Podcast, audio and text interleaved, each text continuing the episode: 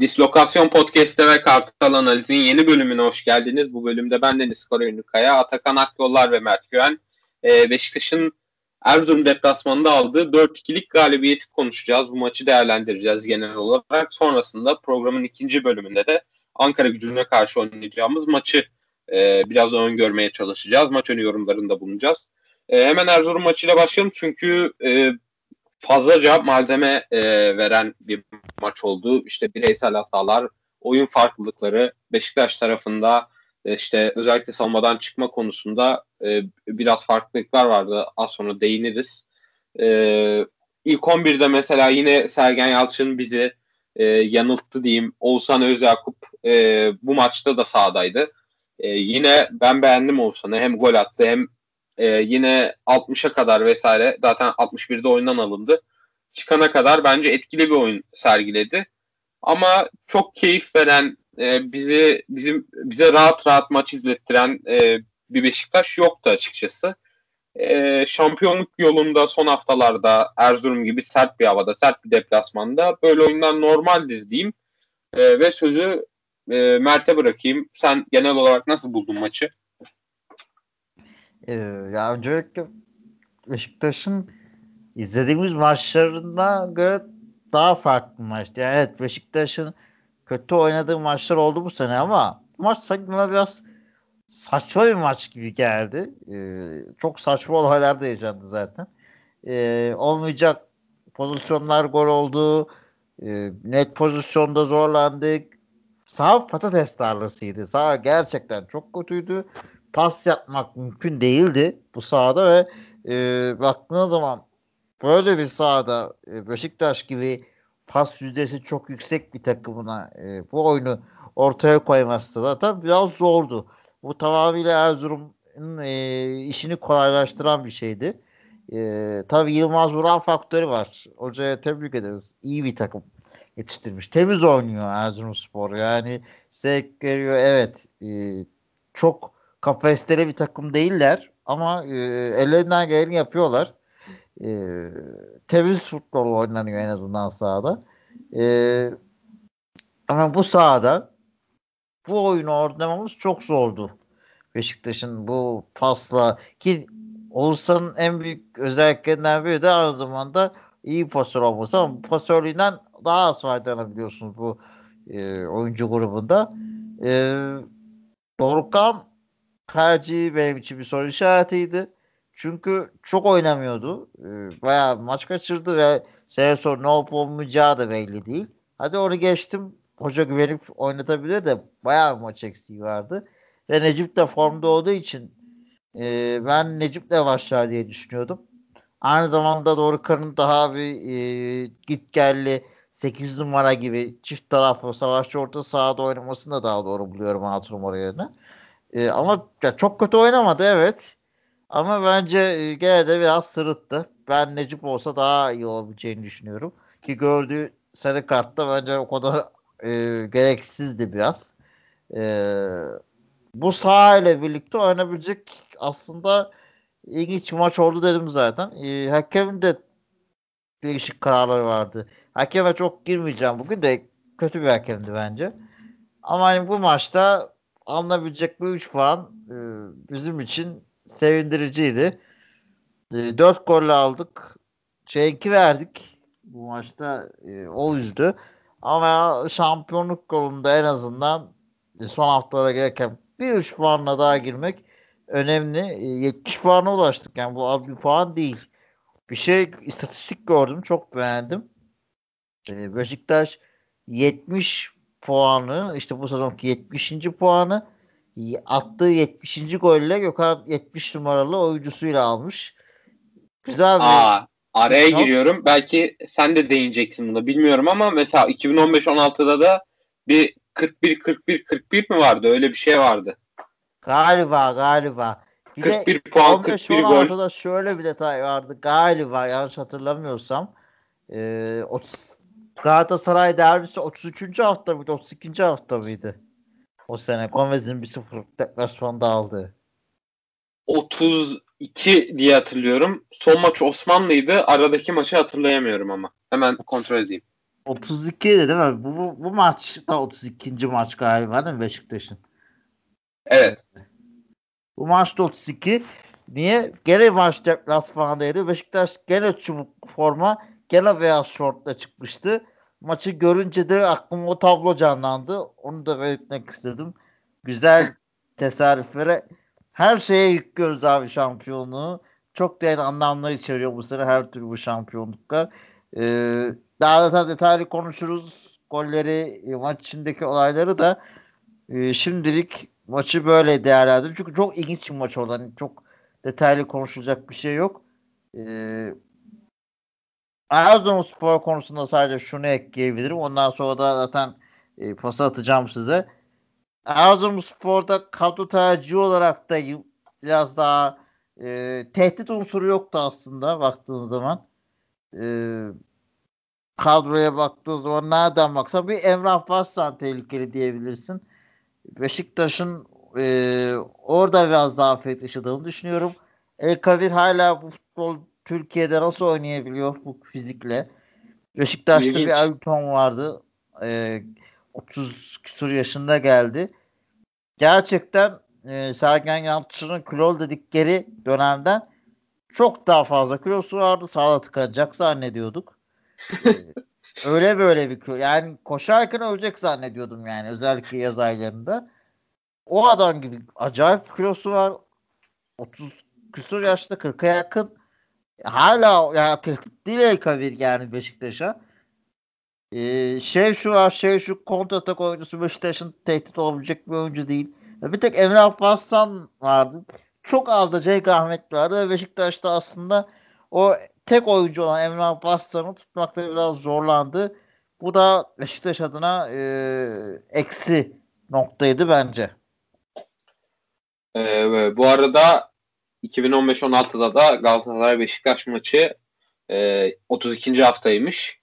Doğru hatırlıyormuşsun. Evet, evet. Ben Osmanlı'yı e, son hafta diye hatırlıyorum. Yanlış aslında o 33. hafta e, Vodafone Park'ta Gomez'in değil Marcelo'nun iki golü vardı. Biri kafayla biri ceza yayının oradan. E, Gomez'in de böyle sağdan gelen bir topa çaprazdan vurmuştu. Beşiktaş formasıyla son golü. Biraz acı hatırlıyoruz ah o yüzden. Be. Quaresma'nın müthiş bir abonası vardı. Son anda ha. direkten dönmüştü. Kadıköy'den duyulmadı anonsu vardı. Evet. Ah, müthiş zamanlardı gerçekten. Ya, an an hatırlıyorum. Ee, neyse geçelim biraz duygusallaşacağız yoksa.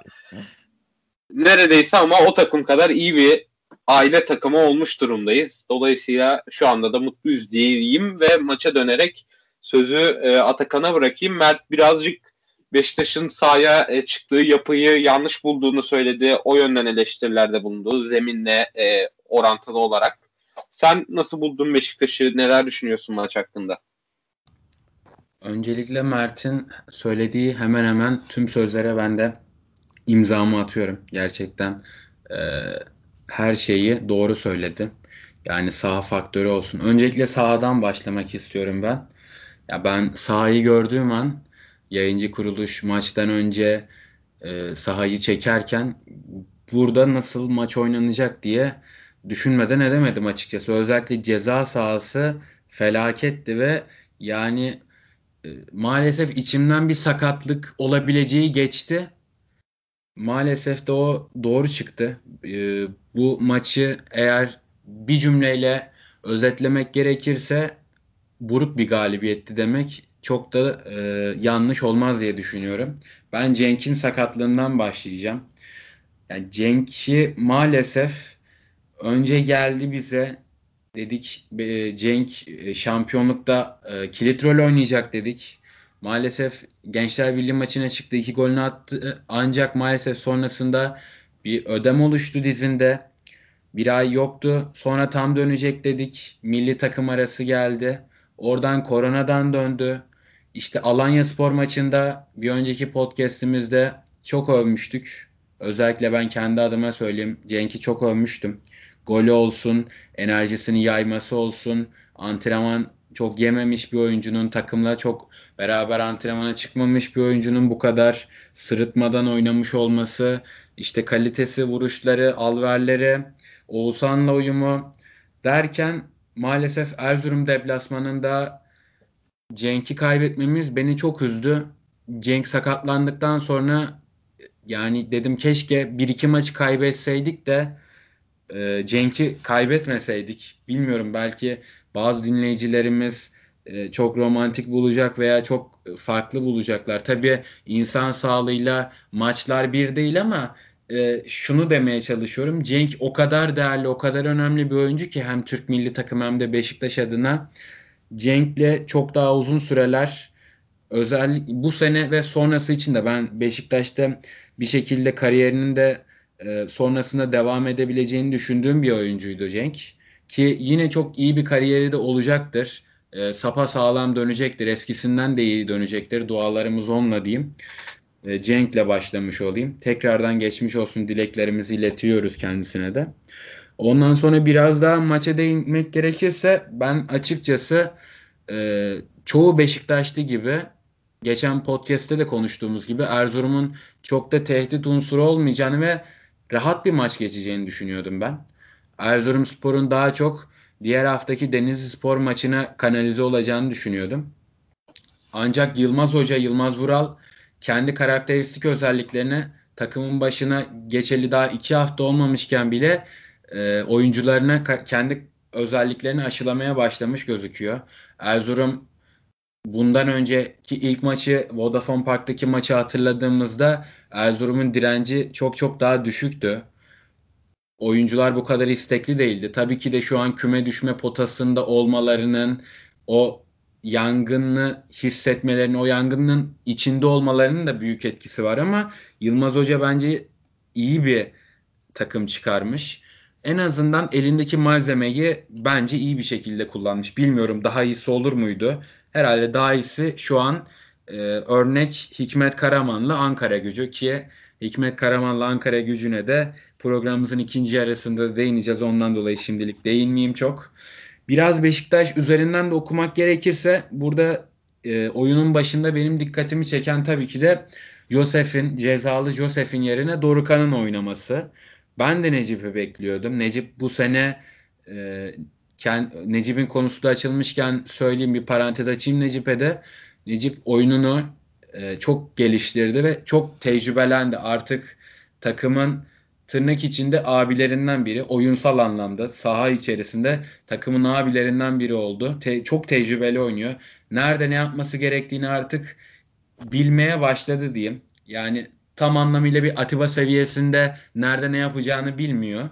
Zaten Atiba çok ayrı bir seviye. Çok ayrı bir yerde kendisi. Necip'le karşılaştırmak e, her iki oyuncuya da haksızlık olur ama Necip e, oyuna girdikten sonra da e, oyuna sonradan dahil oldu bu maçta da. E, Gökhan Tören'in golünde Enkudu'ya kontra atakta bir pas veriyor. Değme on numaralara taş çıkartır. Kesinlikle yani e, şunu çok rahat bir şekilde söyleyebilirim yeri gelmişken. için Mensah'ın e, veya kim var başka bizim on numara şu an aklıma Oğuzhan, gelmiyor. Oğuzhan. Oğuzhan evet teşekkür ederim. Oğuzhan'ın bu üçünün atamadığı pası Necip attı. Hem birazcık ayağının dışıyla Enkudu'ya Enkudu'nun önüne çok güzel bir top attı. Enkudu topu güzel götürdü. Töre'ye verdi. Gökhan da biraz defansız zafiyeti ve kendi te, e, yeteneğiyle de kendi becerisiyle de golü ağlara bıraktı. Bu golde bu kadar değinmemin sebebi ise Necip'in pası. Yani gerçekten ben izlerken dedim bu Necip mi? Necip mi bu pası attı? Necip her geçen gün kendini geliştirmeye devam ediyor. Umarım da Sergen Hoca ile beraber kendini artık geliştirmeye de devam edecek. Beşiktaş'ın vazgeçilmezlerinden biriydi. Ancak taraftarın gönlünde de daha fazla taht kurmaya devam edecek diye düşünüyorum. Ee, biraz daha e, Joseph yerine Dorukan'ın oynamasından da bahsedersem şöyle bir durum var. Dorukan iyi oynadı. Ben Dorukan'ın daha kötü bir performans sergileyeceğini düşünüyordum. Mert'in de dediği gibi Dorukan'ın bir sarı kartı var. Dorukan'ın sarı kartı aslında 6 numara oynamaması gerektiğini e, çok net bir şekilde gösteren bir kart. Yani e, belki dinleyicilerimiz hatırlayacaktır. Erzurumspor kontraya çıkarken tam kontra değildi aslında. Defansta oturmaya başlamıştı. Dorukan oyuncunun topla e, topu süren oyuncunun arkasındaydı. Çekti, çekti, çekti. Adam düşmedi. Sonrasında bir daha çekince sarı kartı yemiş oldu. Ama saçma bir yerde faul yaptı. Hani orada e, şunu demeye çalışıyorum aslında. Joseph olsaydı orada tereyağından kıl çekermişçesine topu alıp e, Beşiktaş hücuma kalkabilirdi. Dorukan iyi niyetli oynadı. Dorukan e, futbol oynamayı da biraz özlemiş. İlk 11'de oynamayı özlemiş daha doğrusu. Futbol oynamayı özlemiş demeyeyim de ilk 11'de oynamayı özlemiş. Onu gösterdi biz gösterdi bize. Ancak stoperlerin arasına girip de oyun kurulumunu çok gerçekleştiremedi kabiliyetlerinden dolayı. Ee, burada biraz Josef'i aradık bence ki Koray da bana pası atarken biraz e, oyunun e, birinci bölgeden ikinci bölgeye doğru yığılmasında veya geçişte biraz sıkıntı olduğunu belirtmişti. Burada Josef'in aslında çok önemli bir rolü var. Josef iki stoperin de arasına girerek hem defansif anlamda orayı üçleyen bir stoper oluyor ve e, hamle kabiliyetinden dolayı da orada e, takımın gol yeme ihtimalini azaltıyor. Hem de oyun kurulumunda da çok değerli bir rolü var orada. E, Atiba'nın da yardımlarıyla beraber. Burada o orta sahanın Dorukan Necip e, Necip demişim özür dilerim. Dorukan Oğuzhan Atiba Oğuz, e, orta sahasının biraz daha e, kırılgan bir orta saha olduğunu gördük. Bir de tabii ki de Erzurum'un zemini, hava şartları da bizim takımı etkiledi. Ben hemen şuna değinmek istiyorum. Çok da sözü uzatmayacağım bu sahayla ilgili. Yani TFF'nin bu ligi TFF oluşturuyor. TFF bu lige sahip çıkmalı. Bu ligde oynayan kaliteli oyunculara sahip çıkmalı. Oğuzhan maçtan sonra bir açıklama yaptı. İşte bugün Cenk'e, yarın bir başkasına diye. Gerçekten çok da güzel bir açıklama yaptı. o açıklamanın hepsini de şu an e, okumayacağım. Burada yani kim olursa olsun, hangi oyuncu olursa olsun burada insan sağlığı tehlikede. Bu insanların da aileleri var. Para kazandırdıkları yerler var veya e, bakmakla yükümlü oldukları aileler var, yerler var. Yani biraz daha bu konuda e, daha toleranslı e, veya e, daha fazla destek e, çıkması gerekiyor TFF'nin kulüplere. En azından para yardımıysa sahalara, sahalar için, e, çimlerin düzeltimi için bir para yardımı veya Erzurumspor şu an mesela Mersin İtman Yurdu için bir stat yapılmıştı Mersin İtman Yurdu ligdeyken. Onlar tabii ki de maalesef düştüler. Ondan sonra Mersin İtman Yurdu diye bir takım maalesef çok kalmadı. E, düş, lig düştüler. Hep lig düştüler her sene. Mesela aklıma gelen Erzurumspor'un maçlarının Mersin'de oynanması veya daha yakın bir e, daha güzel, daha yakın bir statta oynanması Erzurum'a. Çünkü bu kadar bazı şeyler bu kadar kolay olmamalı. Bazı şeyler insan sağlığı özellikle bu kadar kolay e, riske edilmemeli diye düşünüyorum. Son olarak da e, Larin Atiba'nın golüne de değinmek istiyorum. Kanada işi bir gol oldu. Atiba çok sakince Larin'i gördü. Larin'den mükemmel ötesi bir vuruş. Ben Larin'den böyle bir vuruş beklemiyordum. Larin bu sene gerçekten inanılması güç bir gelişim ortaya koydu. Ancak Larin forvette kesinlikle oynamamalı. Kanat forvet olarak ne kadar iyiyse forvette de bir o kadar kötü. Kariyerini artık kesinlikle kanat forvet olarak devam ettirmeli diye düşünüyorum. E, Larin konusunda sana da sana katılıyorum. E, gol de zaten hani her Beşiktaş taraftarı hemen hemen bir Atiba severdir. Dolayısıyla yine onun birebir katkısıyla gelen bir gol bizleri ekstra sevindirdi. Hem erken gol hem Atiba'nın katkısı hem Larin'in değerini belki birkaç e, 100 bin euro arttıran bir vuruş. E, bizi rahatlatan ve sevindiren bir gol olmuştu. E, maç başı planlarına ben de çok kısa değineceğim fikrimi bel- belirteceğim. E, siz de e, söylediniz. Bence de Beşiktaş'ın maç başı planında e, bazı hatalar seziliyordu, görülüyordu hatta açık şekilde. Bunlardan en dikkat çekicisi bana e, Beşiktaş'ın oyun kurulumunda kullandığı set olarak geldi. Normalde Beşiktaş'ı e, Josef'in e, stoperlerin arasına girdiği ve Vida ile Wellington'un tamamen kenarlara açılmasalar da çok genişlediğini ve Wellington üzerinden genelde topun kullanıldığını e, görürdük. Wellington, e, Rozier, Gezal hattından çıkartırdık topu. Atiba gelirdi kimi zaman oraya. E, ama bu maçta e, Josef'in olmayışı ve onunla birlikte e, ön libero karakterli bir oyuncu yerine Dorukan'ın daha böyle 4-2-3-1'deki ön ikili gibi Atiba yan yana oynayışı Beşiktaş'ın oyun setini ister istemez değiştirdi. Ya da hoca böyle kullanmayı tercih etti. Madem Dorukan'ı oynatıyorum Dorukan'ı içeri çekmek yerine e, sol bek Ensakala'yı biraz daha oyundan topla çıkarken üçüncü olarak bekleteyim. Biraz daha sol tarafı aktif kullanarak çıkayım düşüncesi hakimdi Beşiktaş'a. Ama bu plan işlemediği işlemediği gibi Wellington, Rozier, Gezal hattını da bence birazcık bağlantısını kopardı. Ee, mesela Wellington'un istatistiklerini okuyacağım. İlk 45 dakikalar baz alındığında Beşiktaş'ın benzer rakipler diyebileceğimiz Başakşehir ve Gaziantep maçlarının ilk yarısında Wellington 64 ve 44 başarılı pas yapmış. Bu maçta ise sadece 29 başarılı pasta kaldı. Bunun nedeni tabii geometrik bir şey savunmadan çıkarken sol stoperiniz her ne kadar savunmaya yanaşırsa yanaşsın e, bir ön libero'nun stoperlerin arasına girmesi gibi stoperlere genişleme özellikle sağ stoperi genişleme özgürlüğü tanımıyor. Dolayısıyla Wellington e, topu rahat kullanabileceği bir rolde değildi ilk yarıda bunun etkisiyle beraber. E, Beşiktaş sol bek, sol stoper ve sağ stoperle üçlüyü kurdu ama bundan pek faydalanamadı bence. Ee, ikinci yarıda ise durum biraz daha değişmiş gibi gözüktü bana. Her ne kadar Dorukan oynuyorsa oynasın yine ben onu içeri çekeyim. Alışık olduğum e, topla çıkma setinden vazgeçmeyeyim diye düşünmüş olacak ki Sergen Yalçın. Dorukan'ı bu sefer iki stoperin arasına sokmaya başladı. Wellington'la Vida'yı daha da açtı ve o hatlar biraz daha işlemeye başladı. Ee, onun haricinde hani ben Beşiktaş'ın güçlü olduğu oyunu yine sivretmeye çalışmasına çok garipsemedim açıkçası zemine rağmen. Tabii zemin ayrı bir fecaat. Belki ilerleyen dakikalarda da konuşuruz. Ee, ama hani en göze çarpan hata e, ve yanlış değişiklik değişiklik bence buydu Beşiktaş'ın e, maça başlayan planında diyeyim. Biraz goller üzerinden konuşalım isterseniz. Kyller'in golüyle e, başladık. E, sonrasında kornerden gelen bir gol ki Beşiktaş'ın duran toplardan çok da fazla gol yemediği bir sene geçiriyoruz.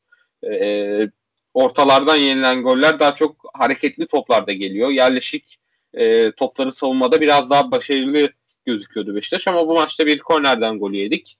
E, ardından Oğuzhan'ın golü e, rakip kaleci Şumski'nin hatası. E, yine Oğuzhan'ın da akıllıca bir vuruşu vardı. Bence o hatadan dolayı çok fazla dillendirilmedi. E, ya da belki de ben Oğuzhan'dan bir şey görmeyi çok arzuladığım için olayı abartıyorum. Bilmiyorum. E, ama Oğuzhan'ın iyi bir vuruşu. Kalecinin de tabii ki hatasıyla beraber Gezal'ın hanesine de bir asist daha yazılmış oldu. Oğuzhan da uzun süre sonra Beşiktaş'ı bir golüyle öne geçirmiş oldu. Sanırım yaklaşık 4 yıl sonra Beşiktaş e, Oğuzhan'ın attığı bir golle öne geçmiş oldu Erzurum deplasmanında. Ama e, yine skoru korumayı başaramadık. Bir duran top dönüşünde Ersin'in şanssız e, bir hatası e, diyeyim. Buraya kadar getirdim. Sonrasında e, topu Atakan'a bırakayım. İstersen kalan gollerden devam edebilirsin. İstersen bu dört golü de değerlendirebilirsin.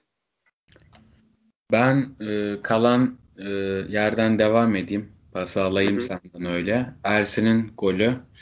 E, Ersin'in golü demeyeyim daha doğrusu. Ersin'in yediği hatalı gol. E, sosyal medyada tabii 2-3 bölüme bir Ersin'in e, bazıları tarafından çok abartıldı, bazıları tarafından da çok yerildiğini konuşuyoruz. Tabii Ersin genç bir kaleci, 20 yaşında bir kaleci. Şu an e, biz de hemen hemen e, bu podcast'i yapanlar olarak Mert haricinde e, Ersin'e yakın yaşlarda olduğumuz için şu an ben kendimi Ersin'in yerine koyduğumda Beşiktaş'ın e, o kulübün içinden yetişmiş büyük bir camianın e, çocuğu olarak diyeyim e, Ersin şu an çok e, hayallerinin ötesinde bir kariyer başlangıcı yaptı. Yani birçok e, altyapıdan oyuncu yetişiyor. Ancak bunların özellikle Türkiye'de Türk altyapısından dolayı kaçı istedikleri yerlere geliyor, kaçı tuttuğu takımların altyapısında yetiştikleri takımların e, vaz, o ilk 11'inde vazgeçilmez oluyor. Bu tabii ki de soru işareti. Bu aslında başka bir programın konusu diyeyim. Çok da uzatmayayım o tarafını. Ya Ersin'in bu hatalı golleri yemesi ya ben Ersin golü yediğinde ben çok fazla sinirlenmedim açıkçası Ersin'e. Çünkü ya, hata yapmadan tecrübe kazanılmıyor. Bu hayatta da böyle, futbolda da tabii ki de böyle. Yani bütün kaleciler hatalı gol yiyor. İşte Beşiktaş'ın maçından bir gün sonra Fenerbahçe'nin maçı vardı. Altay kesinlikle kalitesine yakışmayan bir gol yedi Maksim'den. Topu içeri aldı. Yani bunlar olabiliyor. Yani şöyle bir durum var. Şampiyonluk maçında veya ne bileyim bir Galatasaray derbisi olur, bir Fenerbahçe derbisi olur. Çok kritik bir maç olur. Avrupa maçı olur. Ersin bu golü öyle bir maçta yiyeceğine bu maç diyemesi bence çok çok daha e, iyi açıkçası.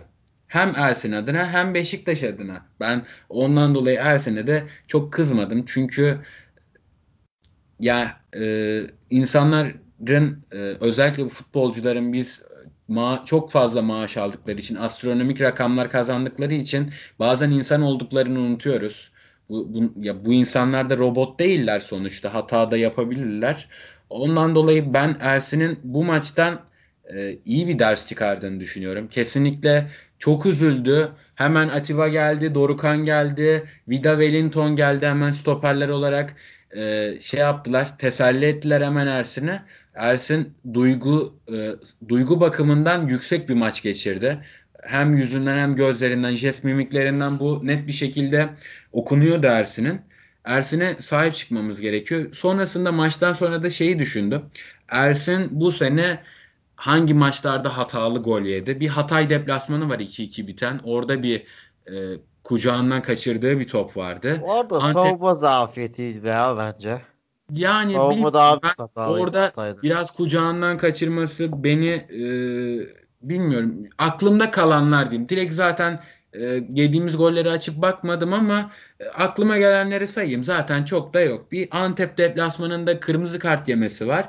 Bir de bu maç var. Yani bu çocuk e, bu sezon hemen hemen her maçta oynayarak Utku'nun bir 5-6 maçı harici e, Ersin e, kaleyi devraldı. Hep bir numaralı kaleci Ersin de ve sadece 3 maçta hata yapmış. Bu net bir şekilde ka- kabul edilebilir bir rakam olduğunu düşünüyorum. Ersin'le devam diye düşünüyorum. Ondan sonra e, 3-2'lik e, skoru 3-2 yapan gol Raşit Gezal'ın golü. Bilmiyorum Mert de değinecektir. E, çok da e, ballandıra ballandıra anlatmak istemiyorum ama yani net yılın golün, gollerinde ilk üçte bilmiyorum Puşkaş'ta da aday olur veya işte finale kalır mı? Gerçekten çok güzel bir gol. Messivari bir gol attı. Kesinlikle bu e, biz tabi biraz da Beşiktaş taraftarı da olduğumuz için bazı yerlerde objektifliğimizi kaybettiğimiz durumlar da vardır. E, takdir dinleyicilerimizin. Ancak Gezal kesinlikle mükemmel ötesi bir gol attı. Yani bunda tüm takım taraftarları, tüm futbol severler aynı paydada buluşuyordur diye düşünüyorum. Yani 3 kişiyi çalımladı. O topu sürüşü özellikle böyle bir sahada, böyle bir zeminde topu sürüşü, kaleciye görüşü, ondan sonrası vuruşu yani tam anlamıyla kaleciye fotoğraf çektirdi diyeyim. Ee, sonrasında e, bir şey demeyeyim Mert'e de söz, sözler kalsın. Raşit Gezal'la ilgili bir istatistik vereyim son olarak Gezal'la ilgili. E, Gezal iki asist daha yap e, iki asist daha yapması halinde e, Metin Tekin ve Rodrigo Teyo'yu geçerek bir sezonda en fazla asist yapan Beşiktaşlı futbolcu ünvanını alacak. Şu an 14 asiste. 16. asistini de eğer yaparsa e, bir sezonda en fazla e, asist yapan oyuncu ünvanını alacak. Bu e, bilmiyorum e, bir daha böyle bir asistçi bir kanat oyuncusu böyle asistçi bir e, bu kadar kaliteli ve bu kadar asistçi bir futbolcuyu izler miyiz? Umarım izleriz. Umarım Gezal'ın çıtasını e, Gezal'ın e, çıtayı koyduğu yeri yükseltecek bir e, oyuncu olur. Umarım da altyapıdan olur diyeyim. Öyle de bir temennimiz de olsun. E, ondan sonra tabii ki de dördüncü gol. 4-2 artık e, fişi çektiğimiz gol. golü anlattım zaten bir önceki e, sözü aldığım zaman. E, golle ilgili sadece şeyi söyleyeceğim. Töreing, e, Gökhan Töre'nin e, 2015-2016 sezonunda çok e, efsaneleşen diyeyim. O sezonun artık simgelerinden, sembollerinden biri olan bir gol sevinci vardı Gökhan'ın. E, Töreing'i yaptı e, elini yüzüne götürüp. Bunlar e, önemli enstantaneler. Bunlar küçük sekanslar ama önemli sekanslar. Bunların olması e, her podcast'te dediğimiz gibi şampiyonluk alametleri. Biz e, tabii ki de şampiyon olmak için sevmedik Beşiktaş'ı. Sevilmek için de sevmedik. Ama böyle güzel sezonlarda olduğu zaman, göze hoş gelen futbol oynandığı zaman, mücadele de olduğu zaman biz takımımızın her zaman arkasında oluyoruz. Böyle sezonlarda da daha fazla şevke geliyoruz diyebilirim. E, kesinlikle bahsettiğin Töreing'in e, çıktığı doğduğu maçta da Muslera çok manyak bir e, vuruşunu çıkartmıştı Kerim Fray'ın. Yine aklıma geldi. Hala yakamızdan düşemedi maalesef Muslera. O gün de çubuklu giymiştik. Beyaz şorttu gene galiba. Ya da siyah şorttu veya gene çubukluydu. Beyazdı, beyazdı, beyazdı. Beyaz mıydı ya? Sanki siyah şortlu. Beyazı deplasmanda giydik sanki. Siyahmış evet. Baktım şu anda Gökhan Töre'de siyah var. Ortayı da galiba Kerim Fry açmıştı. Biri dokunmuştu. Öyle Gökhan Töre'nin önüne Aynen. düşmüştü. Allah güzel günler. Bol bol andık. Ee, Soğuk olimpiyata yazında. Evet ya. Akisar e, maçları falan. Şu anki e, Gaziantep'in kalecisi Günay'ın bir hatası vardı. Çok e, üzülmüştü o maçta evet. da. Benim de aklımda. Zaten o. öncesi karışıktı canım. Gün Tolga çok hata yaptığı için o derbide kaleye geçtik. Günay o sezon galiba ilk maçıydı derbide. Evet. Tepki yüzünden. O da hata yapınca bayağı mali bozulmuştu. Tepki Sonra, değil de cezalı sanki. Hayır Tolga tepkiden formayı kaybetti o maçta. Doğrudur. Ya, hafızam beni yanıltıyor Sana güvenelim. Bayağı bir tepki doğuyordu Tolga'ya. Ee, Tolga yıpranmasın diye. O maçta Günay çıktı. Günay da hatta yapınca hatta bütün takım destek vermişti. Ersin özellikle. Ersin diyorum. Ersan. Hatta Gomez golden sonra da galiba Güney'e gitmişti diye hatırlıyorum. Evet golü yememizden iki dakika sonra da çat diye santradan alıp beraberliği Mario yakalamış. Gomez, Mario Gomez, çaça. Büyük oyuncu, büyük oyuncu böyle bir şey işte ya. Yani, Hocam. yani Bayern Münih, adam Bayern Münih'in yansıması gibi geldi ve o etkiyi de yaptı. Yani ne olursa olsun biz kazanırız. Şampiyon belli ikinci kimi e, mesajını veriyordu. Tabii, e, tabii. E, maça tekrar dönecek olursak güzel güzel anlara gidiyoruz, e, geliyoruz. Aslında Ersin'in ne kadar inanılmaz bir iş başardığını, ya yani başardığını demeyeyim de çok zor bir durumda işi nerelere, ne kadar iyi noktalara getirdiğini Atakan biraz özetledi ama biraz köklerine gitmek gerektiğini düşünüyorum artık. Bu Ersin'e verilen gereksiz tepkileri de konuştuğumuz son bölüm olur umuyorum ki. O yüzden biraz köklerine gidelim. Şimdi Ersin'in kaleye geçtiği dönem futbolda pandemi dam, e, pandemi futbola damga vurmuş. Takımın başında henüz e, randımanlı şekilde 5-6 maça arka arkaya çıkmış bir hoca yok. Yeni sayılır. Kulüp çok büyük bir dönemeçte. Çok sıkıntılı bir yerde. Kimsenin umudu yok. E, pandemiyle beraber futbolcu kontratlarında büyük sıkıntı çıkmış. İşte yönetim bir de onunla meşgul oluyor. Hoca bir de onunla meşgul oluyor. İşte öndeki Karius bir anda gidiyor ve aslında üçüncü kaleciyken bir anda sahaya e, tabiri caizse atılıyor. E, çok kötü bir kaleci performansından sonra kaleyi devralıyor. Bu yüzden biraz kredisi var. Ama önündeki dörtlü seneye var mı? iki maç sonra var mı? Bir sonraki maçta aynı mı kalacak? Belli değil. Zaten Victor Ruiz gidiyor o süreçte. Beşiktaş çok kritik e, maçlar oynuyor. Üçüncülük yolunda, Avrupa'ya gidebilme yolunda. E, bundan sonra bir transfer dönemi geliyor. E, o transfer döneminde zaten futbolcuların dinlenemediğini, bir e, psikolojik olarak toparlanamadığını biliyoruz yine pandemi e, yüzünden. Bütün bir transfer dönemi boyunca işte bir kaleci gelecek mi, Volkan Babacan mı geliyor, Mert Günok mu geliyor, Serkan Kırıntılı mı alınacak yoksa Sinan Bolat mı geliyor vesaire vesaire. Bunlar konuşuluyor. Önüne gelecek mi, gelmeyecek mi? Onlar belli değil. İşte Sergen Yalçın bir tecrübeli kaleci bakmak istiyoruz diyor ama o da olmuyor. Ve Utku ile beraber Beşiktaş'ın kalesinde tek başına kalıyor. Ve Beşiktaş iyi bir transfer dönemi geçirmemiş. Avrupa'ya iyi başlayamamış. Elenmiş Avrupa'da.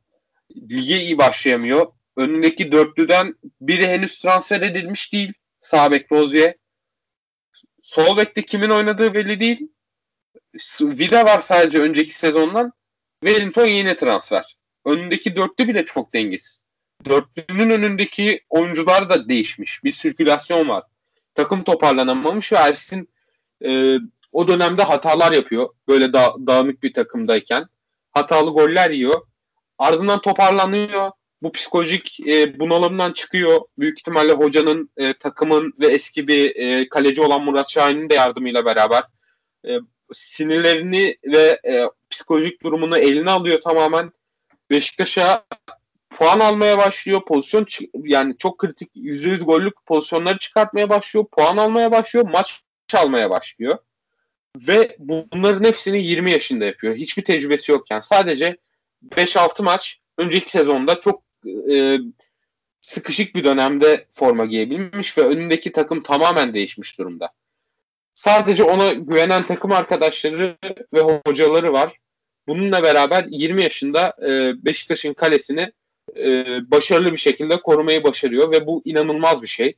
E, Ersin'de saf kaleci olarak performansını dışarıda bırakırsak sadece tecrübeyle kazanılması beklenen özellikler de var. Bunlardan biri birebirlerdeki ön sesi, karar alma kuvveti, doğru kararları veriyor oluşu. Ersin çok iyi bir kaleci olacak. Ee, zaten iyi bir kaleci. Ama Beşiktaş taraftarının verdiği tepkiler beni gerçekten büyük hayal kırıklığına uğratıyor. İşte Beşiktaş stajyeri değil diye saçma bir argümanları var bu tepki veren taraftarlarımızın. Bu çocuk burada staj yapmıyor ki. Bu çocuk eğer burası bir iş yeri olarak varsa sayıyorsak bu iş yerine satışlarını katlıyor. Tek başına bazen.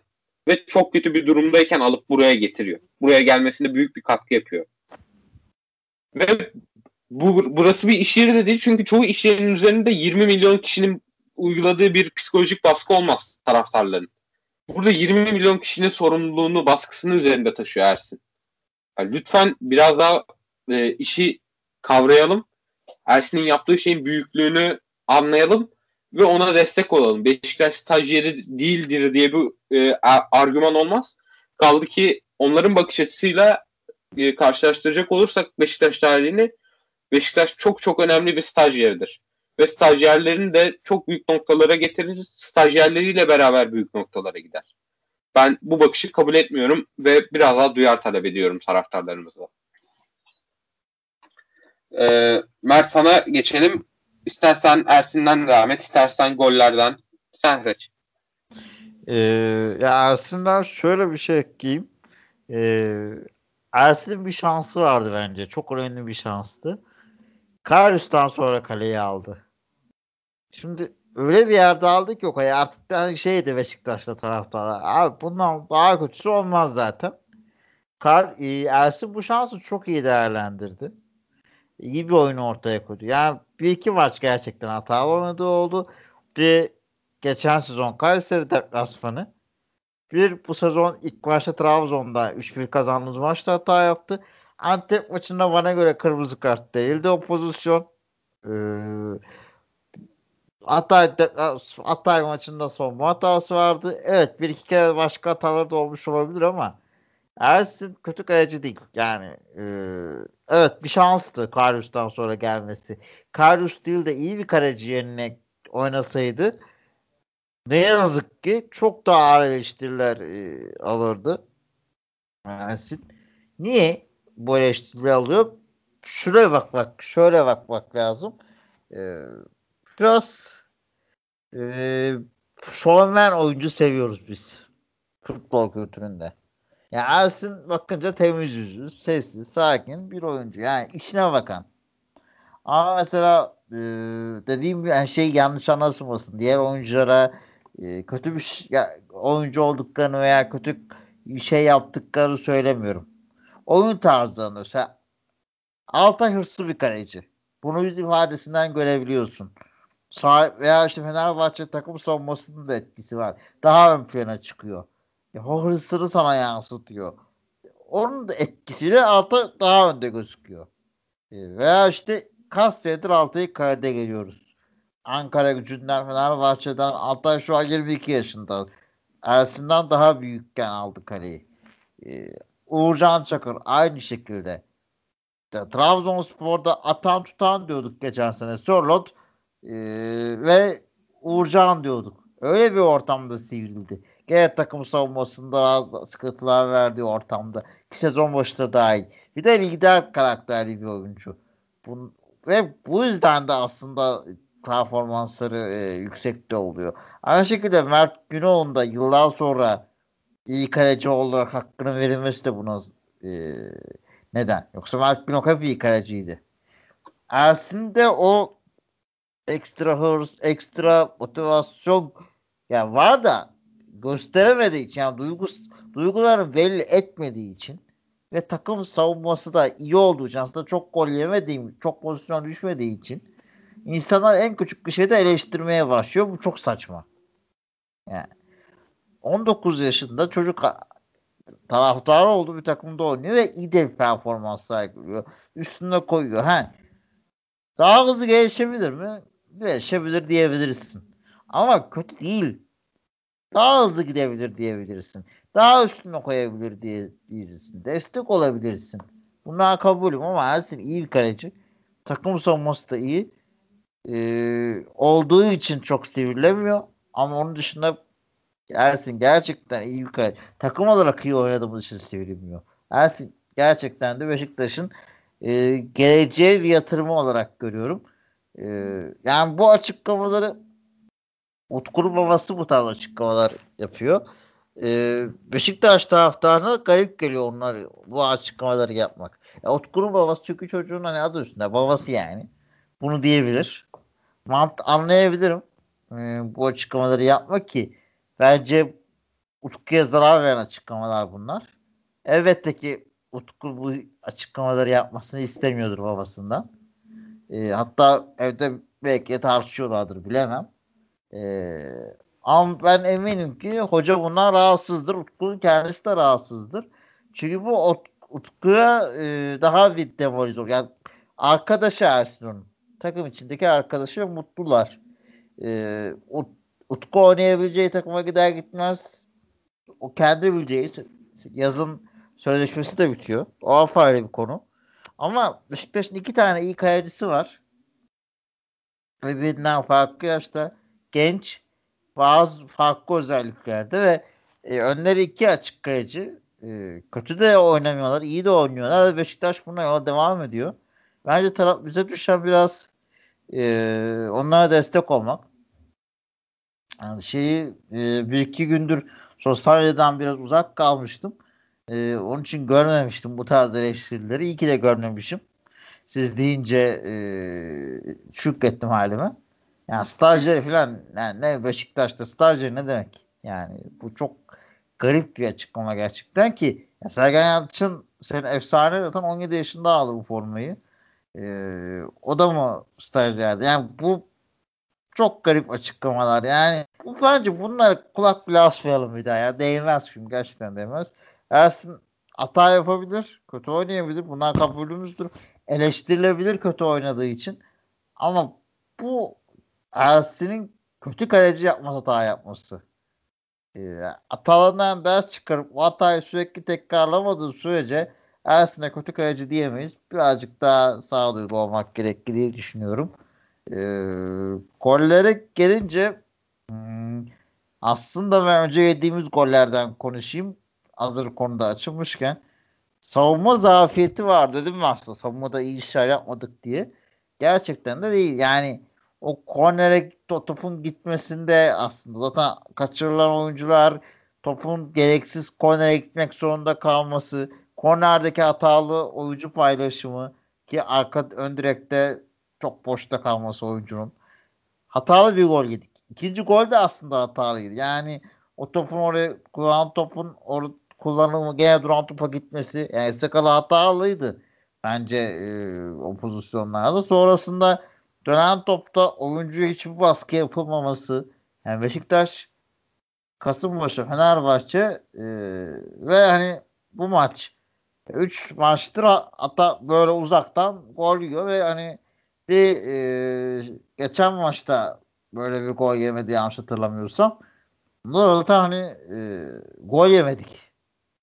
E, yani onun için de biraz e, sıkıntı var. Jeneriklik gol yiyoruz. Evet çok güzel goller yiyoruz da ya önlem alınması lazım. Çok rahat durmamamız lazım. Savunma olarak dikkatli olmamız lazım. Çok hata yaptık. Emrah'ı tutamadık gerçekten. Ve tek tutmamız gereken adamdı.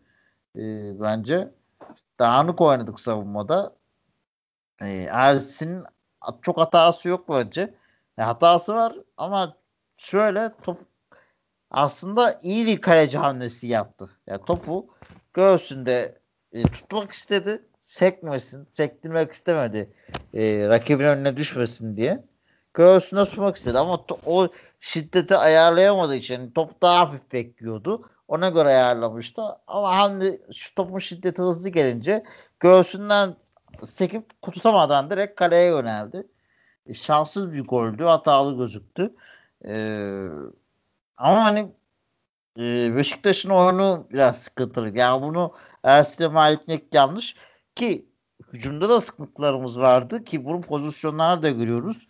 Beşiktaş'ın attığı gollerin neredeyse hepsi ekstra goller.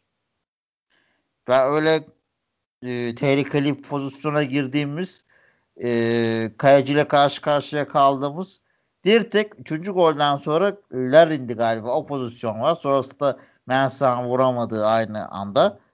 O atak bir tek tehlikeliydi. Onun dışında Beşiktaş'ın zaten tehlikeli bir hata yoktu gollerde. E, Lerinki de hani biraz öyle sayılabilir. Tehlikeli diyebiliriz. Çok güzel bir vuruştu. Atiba yani diyecek bir şey yok. E, oyundan çıktı ki ben ona da Dorukhan çıkmasını beklerdim oyundan. E, Atiba yerine. Çünkü Atiba performansı düştü bile o an sana bir yerde ve sana katkı veriyor. Çünkü yüzde yüzünü vermeye çalışıyor. Bir yerde toparlıyor onu. E, bir de şöyle bir etki var. Mesela Atiba kötü oynuyorsa niye kötü oynuyordur? Çünkü e, ya orta sahada ya defansta ya hücumda bir şeyler eksildiği için daha çok yıpranmaya çalışıyordur. Yani iki tarafı da idare ettiği için iki tarafta işlese sırıtmaz, hata yapmaz. O için Dorukhan Necip hamlesi bence daha doğru olurdu. Ee, böyle zamanlarda işte ekstra işlerle açmamız gerekiyor. Sağ kötü, zemin kötü, oyun kötü, e, sakatlıklar var. O zaman ne yapacaksın? Ekstra. Ya uzaktan şut atacaksın ya gideceksin beklenmedik işler yapacaksın. E, goller de öyle geldi. İkinci golde gene Gezal'ın asisti, e, Oğuzhan'ın vuruşu. Ya evet Oğuzhan'ı övdün e, Koray katılıyorum. Güzel bir vuruştu. Ama kayacılık kapattığı yerden vuruştu. Aslında yani başka gol olmasa ben kızardım orada niye vuruyorsun diye. Çünkü mantıksız bir vuruş gibi gel geliyordu. Ee, ama tabii Oğuzhan bunları denemesi lazım. Yani ayak içiyle çok iyi vuruyor. Ee, Oğuzhan eskiye dönsün. Biz razıyız. Yani eski oynadığı oyunun çeyreğini bile yarısına yakın oynasa bile bu sene için yeterli bize. Ben ondan razıyım. Üçüncü zaten Gezal konuştuk işte. Çok iyi bir gol. Yaptığı tam olarak sıkıntıya giren maçlarda bir takım e, bir oyuncu böyle sahaya çıkar, böyle maçı alır, böyle takımı kazandırır. Çok önemli bir gol. Anlamı da çok büyük. Estetikliğini zaten e, Atakan son derece güzel bir şekilde övdü. Ona diyecek laf yok. E, zamanlaması, yapılışı da çok önemli. Yani şampiyon takımın oyuncusu böyle anlarda sıkıntıya giren maçlarda böyle maç alır gerçekten de. Son Peki. golde aslında bir yetenek işiydi. Gökhan'ın attığı golde. Baktığın zaman yani tamamıyla yetenek yerin aslında maçı oldu. Bizim e, sıkıntıya giren maçta hep söylediğimiz maçı çözecek hamlemiz yok. Ekstra işimiz yok dediğim defalarca burada söylediğim şeyi bu maçta bolca yaptık. E, bu yüzden mutluyum. En azından demek ki Beşiktaş bundan sonra sıkıntıya girerse e, gerekirse iyi oynadığı, gerekirse gene kötü oynadığı maçta artık e, daha fazla opsiyon oluyor kilidi açmak için. O açıdan da mutluyum açıkçası. Ee, peki o zaman ekleyecek Atakan bir şey diyordun sanki. Ben Mert'e şeyi soracaktım. Böyle takımı ipten e, alacak golleri e, izlemeyi özlemişiz değil mi diyecektim. Çünkü Kesinlikle. en son e, benim için Talişka'ydı. Bilmiyorum bence Beşiktaşlılar da olarak da yani böyle düşünüyoruzdur. Talişka böyle ipten alırdı. Bir Alanya Spor maçını hatırlıyorum Vodafone Park'ta 1-0 yendiğimiz. Çok güzel bir ayak içiyle mükemmel vuruşlar. Ya Benfica maçı abi. Deplasman Benfica. Talişka'nın gollerini e, saymak yanlış olur. Bir anda onu düşündüm. Hepsi bir e, gözümün önünden film şeridi gibi geçti güzel golleri. Ya böyle ipten alan vuruşların hastasıyız. Çok da özlemişiz. Bunu tabii ki de diğer liglerde, diğer büyük takımlarda, İngiltere'de, İspanya'da görüyoruz ama Beşiktaş'ta kendi takımımızda izlemek ayrı zevk veriyor. E, umarız Gezal'ın bonservisini alırız diyelim. Öyle nokta Senin dediğin gibi golleri atan e, son oyuncu herhalde Talişka'dan da sonra çok ufak bir ara dönemde Burak vardı geçen sene. Evet. Değil ondan önceki sene miydi geçen Sivas sene miydi? Spor deplasmanındaki frikik golü geldi hemen aklıma. Evet ondan bahsediyorum.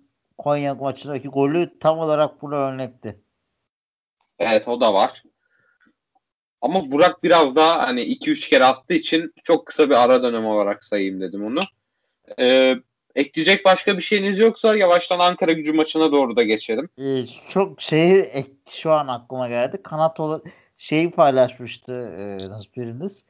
E, te, Metin Tekin ve Teyo'dan. E, bu da ilginç gerçekten. E, Beşiktaş demek ki bütün e, asist yapan oyuncuları orta saha değil de 10 numara veya libero değil de daha çok kanat oyuncuları. Bu da çok ilginç bir istatistik gerçekten. Ben Demek gördüm. ki Beşiktaş bu daha Beşiktaş'a daha uygun bir sistem. Ben paylaştım istatistiği. E, Metin Tekin ve Teyyo'nun arkasında da hocamız Sergen Yalçın var. O da bir sezonda e, Zaten ekstra bir adam ya. Asist yapmış diye hatırlıyorum Quaresma ile beraber. Aynen. Sosa ile beraber de aynı zamanda. Sosa'nın da 13 asisti vardı. Yani mesela Doğru. baktığın zaman Sosa ile Sergen 10 numara diyelim. YK'nın 3 oyuncu kanat. Kovarejma, Peyo, Metin Tekin. Buna Gezal da ekleyince 4 oyuncu kanat olacak. 6'da 4 büyük bir rakam Beşiktaş'ta kanatlarda. Evet. %60 ediyor değil mi ya? Yüzdeye vurunca matematiğim de gerçekten berbattır. evet 60 ediyor. Tamamdır o zaman e, Ankara gücü maçını da biraz konuşalım. Ankara gücü bu sene yani Ankara gücü taraftarları için bence her sene gariptir. Her sene streslidir. Zor bir şey ol, olsa gerek Ankara gücü taraftarı olmak. E, bu seneye Fuat Çapa'yla başladılar. Çok kötü bir başlangıç. Ardından Mustafa Dalcı diye e, tanınmamış bir teknik adamla anlaştılar. En son e, Türkiye 2. liginde yani 3. profesyonel kümede görev yapmış bir antrenördü. E, takım başına geldi çok iyi gidemedi. Hatta hiç iyi gitmedi. Küme düşme potasından çıkaramadı. Çok eleştirildi taraftar taraftar tarafından. Ben de e, Ankara Gücü camia, ya yani Ankara Gücü takımını bana sempatik gelir hep. Her ne kadar Beşiktaş'la aralarında taraftar olarak bir problem olsa da ben Süper Lig'de e, olmalarını isterim Ankara Gücü'nün her her daim. E, başkentimizin de değerli bir takımıdır bence. E, o yüzden birkaç taraftar e, işte işin sağ içi tarafıyla ilgilenen taraftar hesabını da takip ediyorum. Onlar çok sert ve sürekli eleştiriyordu mesela Mustafa Dalcı Hoca'yı. Ardından onunla yollar ayrıldı. Çok umutsuz bir noktada yine çok değerli bir antrenör olan Hikmet Karaman'la anlaşıldı ve Hikmet Hoca bir kez daha Ankara gücünü küme düşmeden kurtarmak üzere ki bu üçüncü seferi e, ve en zor en zor e, şartlar altında geldiği yapı işte yönetim sağlam değildi yeri kadro e, önceki iki sefere göre geniş yelpazeye sahip değildi. Elinde enstrüman azdı. Yani hani belli bir kalitede oyuncular vardı. Onları parlatacak bir sistem bulmak zorundaydı. Ve öyle de yaptı. İşte Alper'den maksimum verimi, verimi alıyor.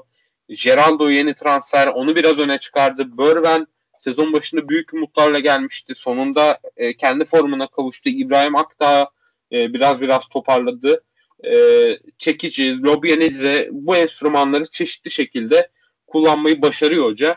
E, ve e, aldığı sonuçlar da şu 10 maçta geldik geldikleri yere bakarsanız şu anda 13. olmaları lazım Süper Lig'de.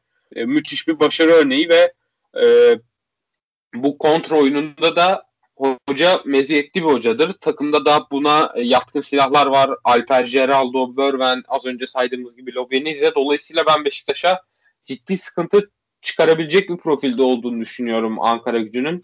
Bilmiyorum siz ne düşünüyorsunuz? Mert seninle başlayabiliriz. Ya e, geçen ilk yarıdaki maçta da konuşmuştuk. Son gün transferleri yetiştiren yasağın kalktığı bir takım Ankara gücü. Geçen sene de son e, aslında e, düşmek üzereyken e, ligde kalmış olan e, anladığım kadarıyla hatalarından da ders çıkarmamış bir takım. E, bir, bir kültür. Evet Beşiktaş arası bozuk da olsa şunu söyleyebilirim. Bir taraftar kültürü olan, bir camia kültürü olan iyi bir takım. Bir an önce toparlanmasını dilerim Ankara gücüne. Ee, Beşiktaş maçına gelince de evet son haftalarda iyi toparlandılar. Gerçekten de ivmeleri yukarı doğru gidiyor.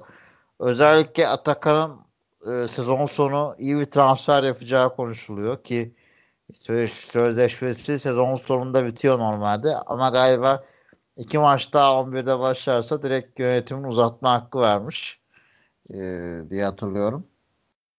E, Beşiktaş için gene zor maç oldu. İlk, ilk yarısı da zor maçtı. Gene yükselişe geçtikleri bir döneme denk gelmişti. E, bu maç da zor olacak. E, sert oynayan bir takım Ankara gücü. Bayağı sertliği e, oyun içinde sert oynayan e, zorlayabilecek bir takım. Ya, hücum silahlarının kapasitesi tartışılır. Ya Beşiktaş'ın e, iyi bir savunma korkusuyla gol yiyeceğini zannetmiyorum Ankara gücünden ama e, bir Emre Gülal belki arada ekstra işler yapabilen bir oyuncu. Bilmiyorum maçta oynuyor mu? Bakamadım. E, ama baktığınız zaman yetenek olarak eksik bir takım. Bir tek hani defansif anlamda daha diri durmaya çalışıyorlar. Özellikle Atakan olsun e, defans kurgusu da sağlam. Bizi gol atmakta zorlanabiliriz ama yemekte zorlanacağımızı çok zannetmiyorum açıkçası. Ee, özellikle kendi sahamızda kazanmamız gereken maç olduğunu düşünüyorum. Kötü oynarken de kazanıyoruz. İyi oynarken de kazanıyoruz bu ara. Bu alışkanlığı sürdürmek lazım ve onun için ben Ankara gücü maçına da galibiyetle çıkacağımızı düşünüyorum. Özellikle kötü oynadığımız maçlardan sonra takım bir karakter koyuyor sahaya. Bu hataların farkında oluyor. E, gerekli düzeltmeleri de yapıyor. E, Erzurumspor maçı da pek istediğimiz gibi gitmediği için e, ben aynı şekilde Ankara gücü maçına da bunun olumlu yansıyacağını düşünüyorum. Ee, Atakan sana geçelim. Sen nasıl değerlendiriyorsun Ankara gücü karşılaşmasını? Ben biraz Mert'ten farklı düşünüyorum. Özellikle Beşiktaş'ın savunması açısından. E, Mert Ankara gücünün biraz da yetenek olarak hücum anlamında e, yetersiz bir takım olduğuna değindi. Sezon başında veya sezonun ilk yarısında ben de e, eğer sezonun ilk yarısında olsaydık ben de Mert'in sözlerine katılırdım ancak şöyle bir istatistik paylaşayım. Bugün istatistiklerle bayağı gittik. Ee, Ankara gücü son 7 maçında 5 galibiyet, 1 beraberlik, 1 mağlubiyet aldı. Ee, bu bayağı e, çarpıcı bir istatistik. Ee, tam şu an bilmiyorum Beşiktaş'ın son 7 maçına bakmadım ama biz de herhalde son 7 maçta bir beraberlik, bir mağlubiyet aldık diye hatırlıyorum. Fenerbahçe beraberliği. Doğru. Ondan sonra Kasımpaşa mağlubiyeti. Yani şu an eğer son 7 maça bakarsak yani sanki Ankara gücü bir tabii ki de oyun anlamında söylemiyorum. Sadece sonuçlara bakarak söylüyorum. Bir şampiyonluk adayıymış gibi. Ee, Hikmet Hoca bilmiyorum bu kadar olumlu bir e, etki yapacağı hemen ilk geldiğinde e, tahmin ediliyor muydu? Ben açıkçası buna etmiyordum. Çünkü e, Ankara gücünün kadrosu biraz toplama bir kadro oldu sezon başında. İşte saydık Börven'dir, Geraldo'dur, Lopyanisse'dir, Voka'dır, Paintsil'dir falan. Ee, ya bu oyuncu grubuna baktığında elindeki malzeme elindeki malzemeden bu kadar sağlam bir e, sonuç almak, verimlilik almak Hikmet Hoca'yı kutlayalım. Yani gerçekten iyi bir e, sonuç var bu son 7 maça baktığımızda ki son maçlarında da Gençler Birliği'ni Ankara derbisini kazandılar 2-1. E, ne olursa olsun bir derbi. Gençler Birliği de e, bu sene kötü olsa bile son zamanlarda çıkış yakalamış bir takım. İki çıkış takı çıkış yakalayan takımın maçıydı. iki yükselen takımın maçıydı. Ee, Ankara gücü 2-1'lik skorla kazanmasını bildi. Burada tabii e, Ankara gücünün kadrosu üzerinden değerlendiriyoruz ama burada Beşiktaş'ın kadrosunun da ne olacağı, Sergen Hoca'nın e, hangi kadroyla çıkacağı da çok çok önemli. Çünkü e, Beşiktaş şu an e, biraz zor ama tatlı bir zorluğu olan bir fikstüre giriyor. E, tatlı bir zorluk dememin sebebi artık kalan maçlarda Beşiktaş'ın e, iki beraberlik ve bir mağlubiyet hakkı var. Rakipleri tüm maçlarını kazansa dahi Beşiktaş iki beraberlik bir mağlubiyet hakkı var ve bu olduğu zaman ikili averajda da Fenerbahçe'nin Beşiktaş önünde olduğundan dolayı Beşiktaş şampiyonluğa ulaşabiliyor. Tabii ki de haftalar geçtikten maçlar oynandıktan sonra daha farklı matematikler daha farklı puan hesaplamaları yapılabilir. Artık son düzlüğe net bir şekilde girdik. Artık ligin son 100 metresindeyiz denilebilir e, diye düşünüyorum. Burada e, önemli kısım aslında işte biraz Erzurum maçına geliyoruz. Cenk'in sakatlanması. Eğer Cenk sakatlanmasaydı şu an Abu Bakar'ın e, sağlık durumunu e, tam net bir şekilde bilmediğimizden dolayı tam net bir şekilde hazır olup olmadığını bilmediğimizden dolayı çünkü e, oyuna başlaması demek %100 hazır olduğunu göstermiyor. Cenk de bu fedakarlığı yaptı. Maalesef kaybettik. Ee, Abu Bakar umarım hazırdır. Çünkü kendisine çok çok ihtiyacımız var. Ee, bunu da e, neden bu kadar önemsiyorum? Çünkü Larin her forvette çıktığı maçta e, Erzurum maçı değerlendirmesinde de buna değindim. Larin maalesef çok etkisiz kalıyor. Hem forvet mevkisini kaybediyoruz hem de sol kanattaki o e, arka direk ar, arka direklerin kaybolmuş oluyor ve sol kanat tamamen işlevsiz bir hale geliyor. Ensakala Enkudu ikilisiyle, Gökhan Töre Enkudu ikilisiyle. Ee, özür dilerim Gökhan Töre Ensakala ikilisiyle. Dilim artık Ensakala söylemek istemiyor. Öyle söyleyeyim.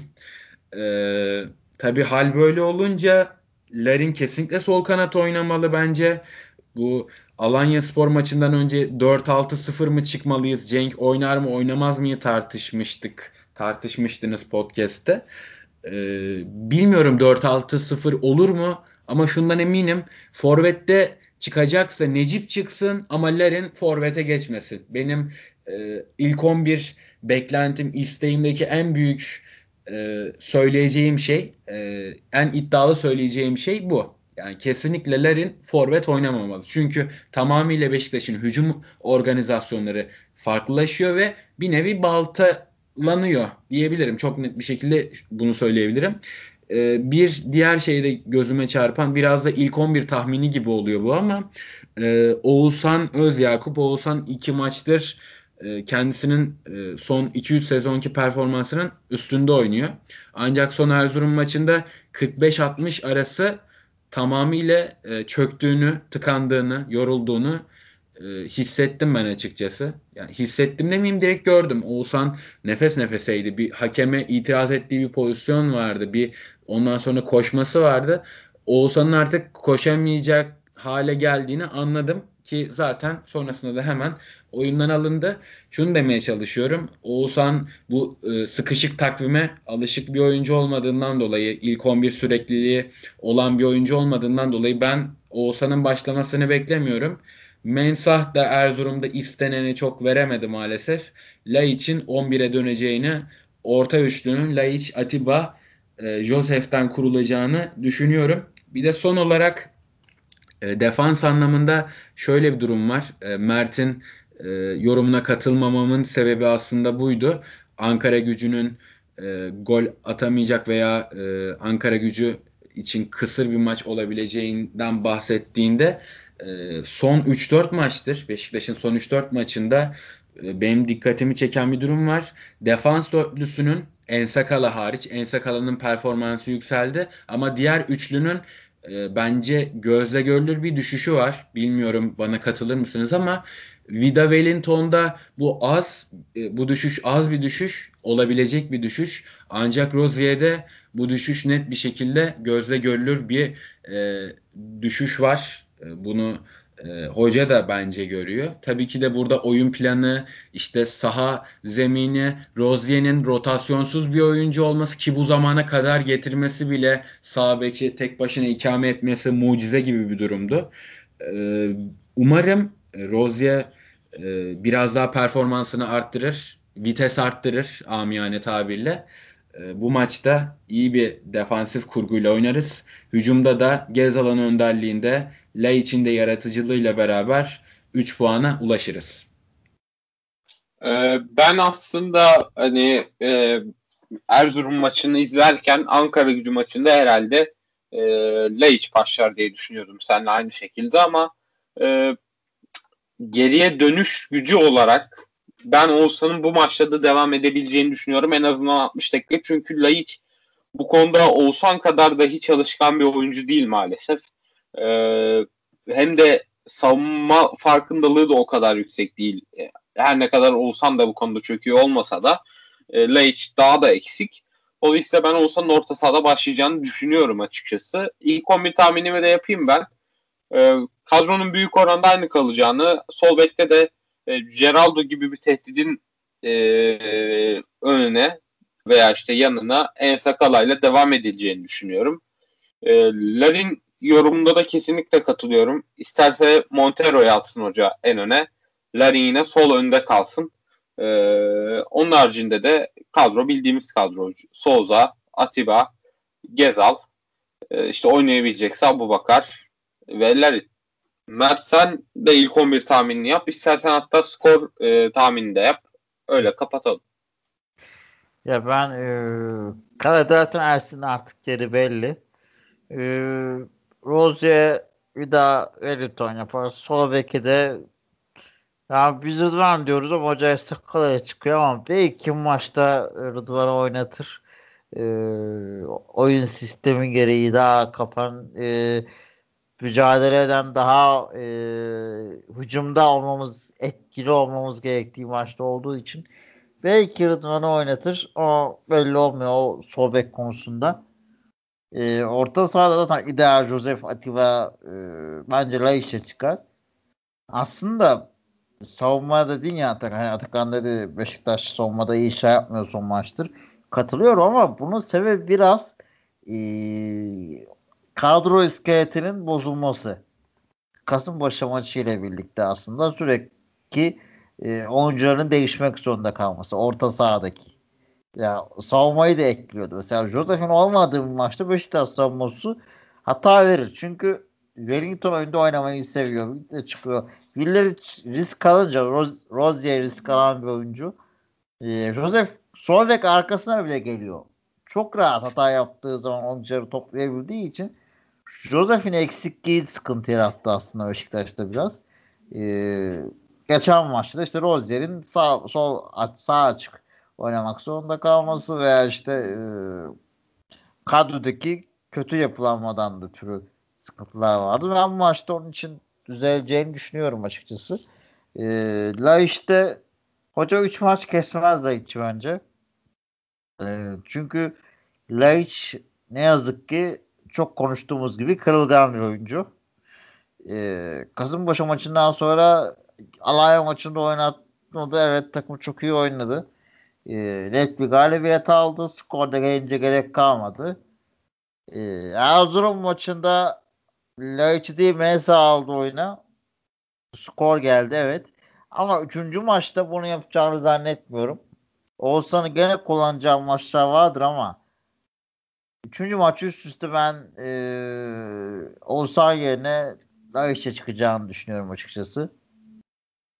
Zaten Gezal'la e, Larin'in yeri garanti. Bence de Larin sol açık oynamalı. Abu Bakar'ı ne yapıp edip maçı yetiştirmeleri lazım. E, yani gerekirse ne bileyim ya Serdar'ı atarım santrafora. Tamam adam bir dok. Adam 2 metre yakın boy var. Ee, Gözal ortalar Serdar vurur kafayı yani. Larin de arka direkt giriyor zaten. Bunu mu denerim? Veya Larin'i santrafor yapmak yerine vidayı atarım. Montero'yu defans çekerim ki son maçta oynadı. Çok mutlu oldum. Oyuna girmesi gerekti Montero'nun. Maçta da konuşmuştuk.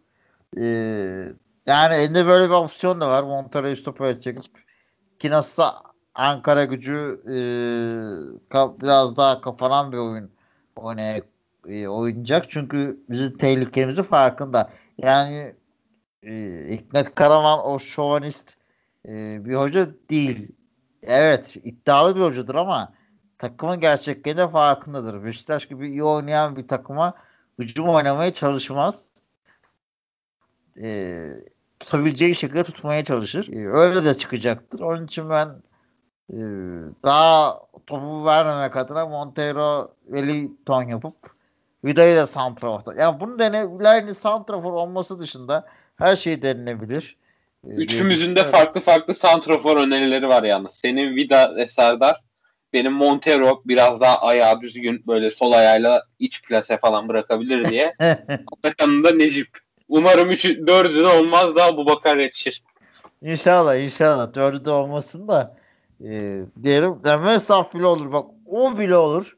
Ama Lerin olmasın. Ne oldu Santrafor'da? Yani oynayamıyor. Adamın suçu yok yani. Oynayamıyor adam. Yani gelinden yapamıyor. Yani merkez yani santrafor da... oynamak Beşiktaş gibi santraforunu sırtı dönük kullanan bir yapıda çok daha özel ve farklı bir iş. Yapamayabilir yani. Tabii canım.